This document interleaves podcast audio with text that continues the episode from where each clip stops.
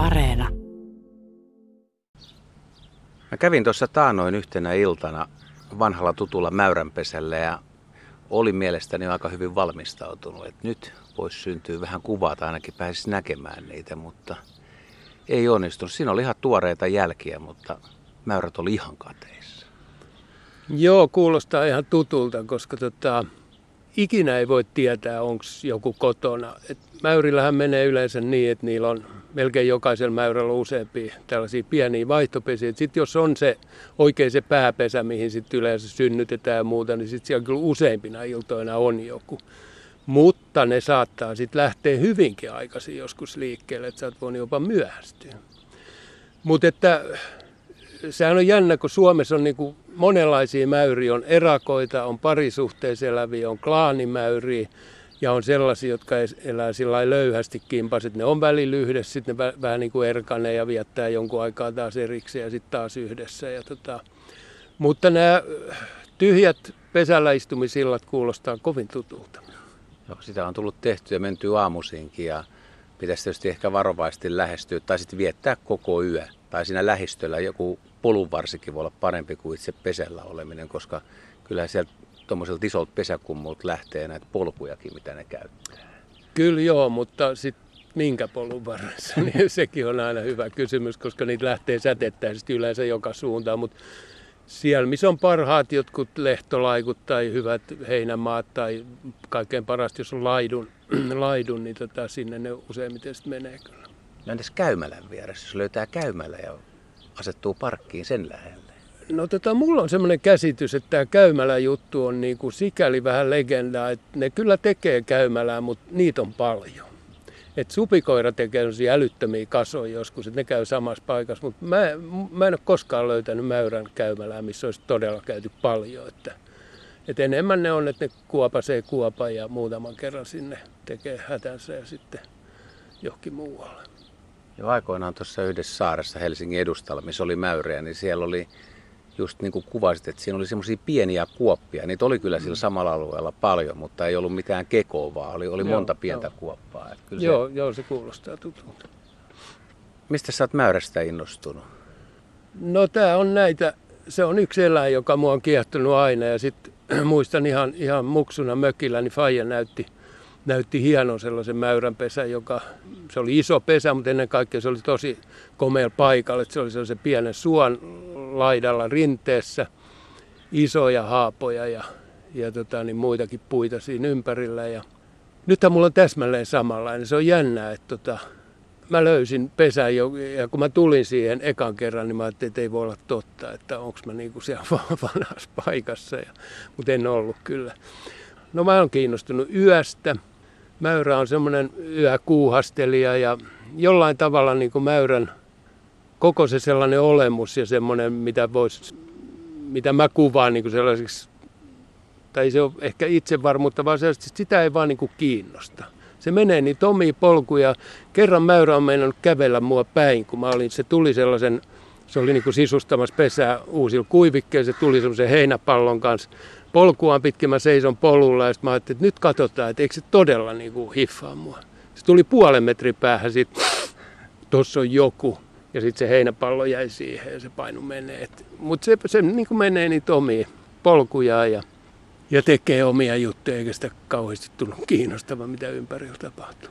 Mutta sehän sopii sulle aika hyvin. Jotenkin varmaan voit samaistua. Ää, mul, mä oon ihan mäyrä, joo.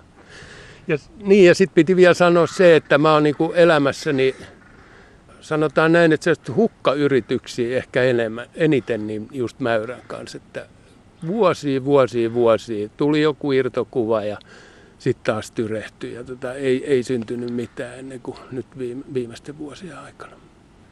Ajattelee omia mäyrähavaintoja siis koko elämän ajalta ja kuitenkin on viettänyt aika paljon öitä ja aamuöitä linturetkillä, luontoretkillä ulkona, niin kyllä aika harvoin niin kuin mäyrä tulee vastaan. Se on totta, joo. Ei niitä noin niin kuin spontaanisti kovin paljon näe. Ja kuitenkin jos tuolla ajelee, niin huomaa, että mäyri on aika paljon, niin paljon niitä on teidänkin varsilla vainajina valitettavasti, mutta se aina kertoo kuitenkin siitä, että mäyri on. Mutta siellä ne menee kasvillisuuden seassa ja tota, rehevillä paikoilla ne on hämäriä, aluskasvillisuutta on ja Mutta varmaan jos jollain hyvä lehmälaitumella istuisi, niin kyllä varmaan näkisi. Silloin kun mä, mä kuvasin yhtä proggista varten noita ylämaan karjaa, niin silloin mä kyllä näin useamman kerran mäyrän niin kuin yöllä vetävän sinne laitumelle.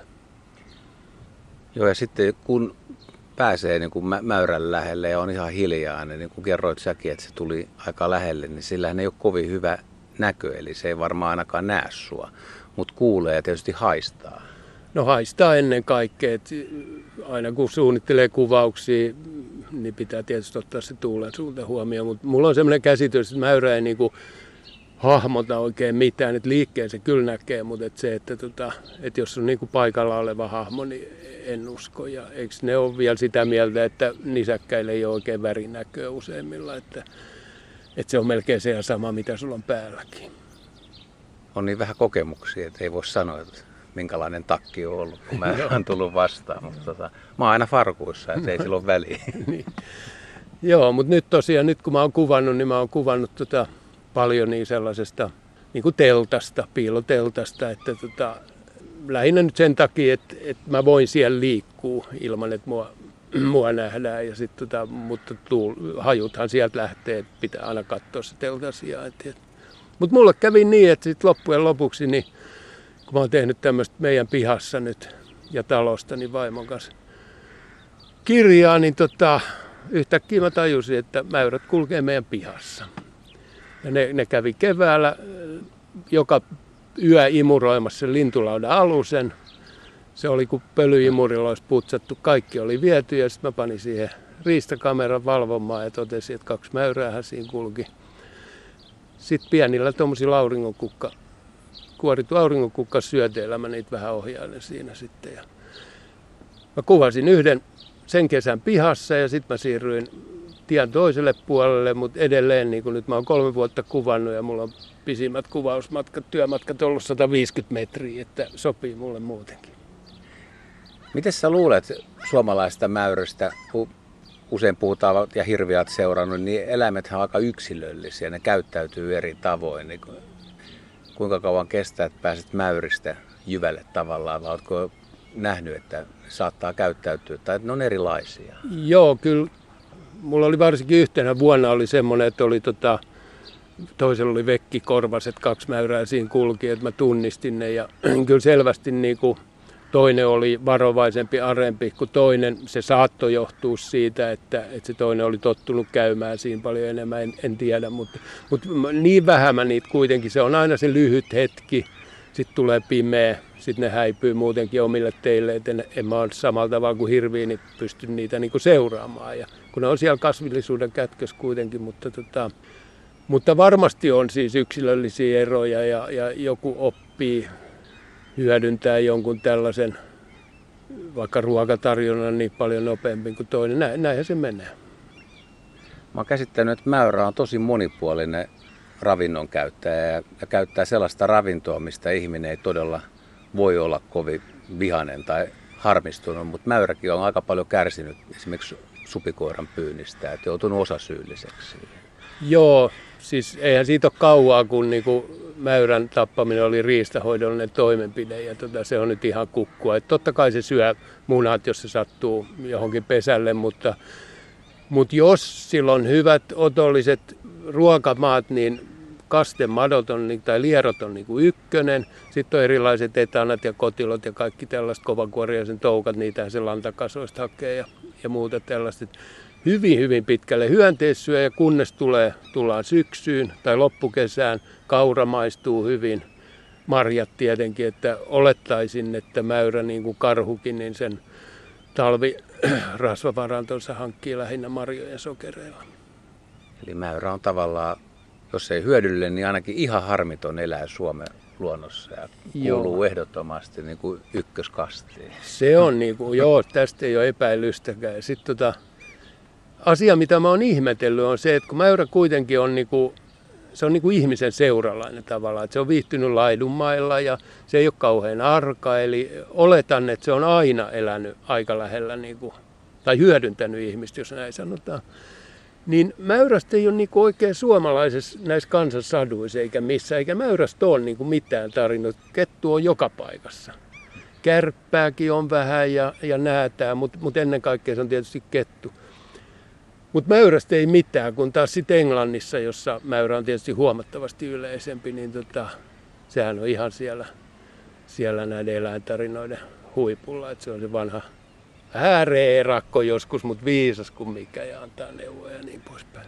Ehkä Britteen saarilla on niitä niin isoja ja vanhoja kumpuja, niin se on niitä klaaneja ja niitä on tutkittu. Että se on Joo. erilainen kuin Suomessa. Tosi, voisihan täälläkin jossain olla, niin kuin, en tiedä, onko kukaan oikeasti päässyt tutkimaan suurinta mäyräluolastoa, että kuinka monta yksilöä ja miten valtava luolasto ja kammiosto siellä on todella. Joo, en tiedä tosiaan, mutta silloin kun tein Fagerströmin Kaitsun kanssa sitä autiotalokirjaa, niin silloin varsinkin Kaitsu kuvasi, tai nimenomaan Kaitsu kuvasi yhdessä talossa, jossa oli, oli klaani. Et se oli selkeä klaani, että ihan varmasti siellä oli ainakin 11 yksilöä, että pystyttiin laskemaan. Ja siinä oli niin kuin kahden, kahden naaraan kesän poikaset niin kuin samaan aikaan. Ja sitten niillä oli siinä vajaan sadan metrin päässä, niillä oli kyllä sellainen mettäluolakin – et en tiedä, olisiko ne syntynyt niin kuin eri pesiin, sit, mutta siellä ne oli iloisessa sekamelskas kaikki ja pennut leikki keskenään. Ja tota, et, mutta noiden joidenkin tutkijoiden kanssa, kun mä oon puhunut, niin se tämmöisiä klaaneja Suomessa on niin kuin vain kaikkein parhailla reviireillä ja se jossain Ruissalossa ja missä on todella hyvät, hyvät mestat. Tutkijoilta ei voi kysyä, koska he harvoin lähtee mielikuvitusmaailmaan mukaan. Tiede on tiedettä, mutta sä lähdet. Jos sä pääsisit tuommoiseen klaanin jäseneksi, muutamaksi viikoksi sinne luolastoon ja sitten kesäöinä kulkemaan, niin mitä sä selvittäisit?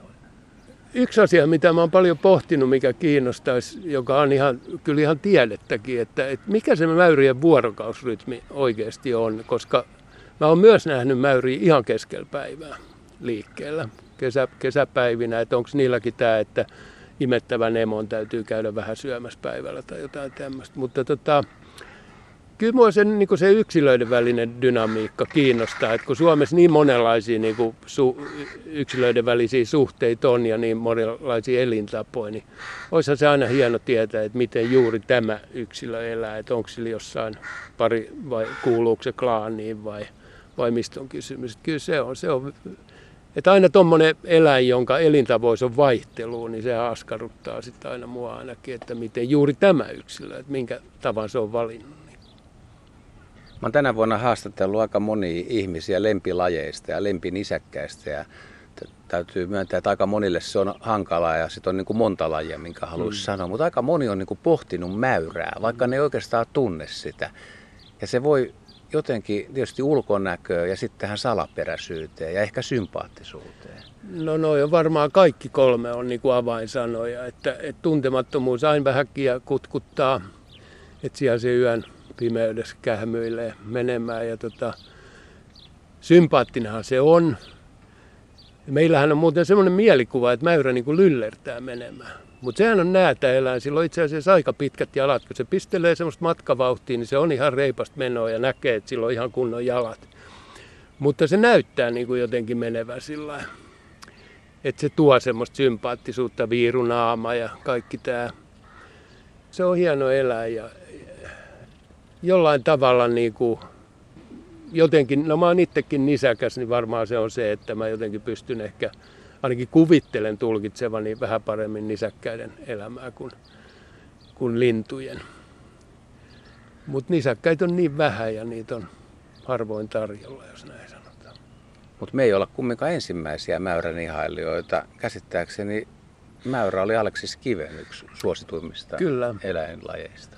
Ja Joo viirunaamainen mäyrä. Joo, se oli armoton niin kuin luonnontuntija ja metsämies ja, ja niin poispäin, että tota, ei siltä paljon jäänyt näkemättä. Mutta mäyrä, viirunaama. Mulla on käytössä tämä nimi viirunaama. Kyllä mä usein puhun viirunaamasta.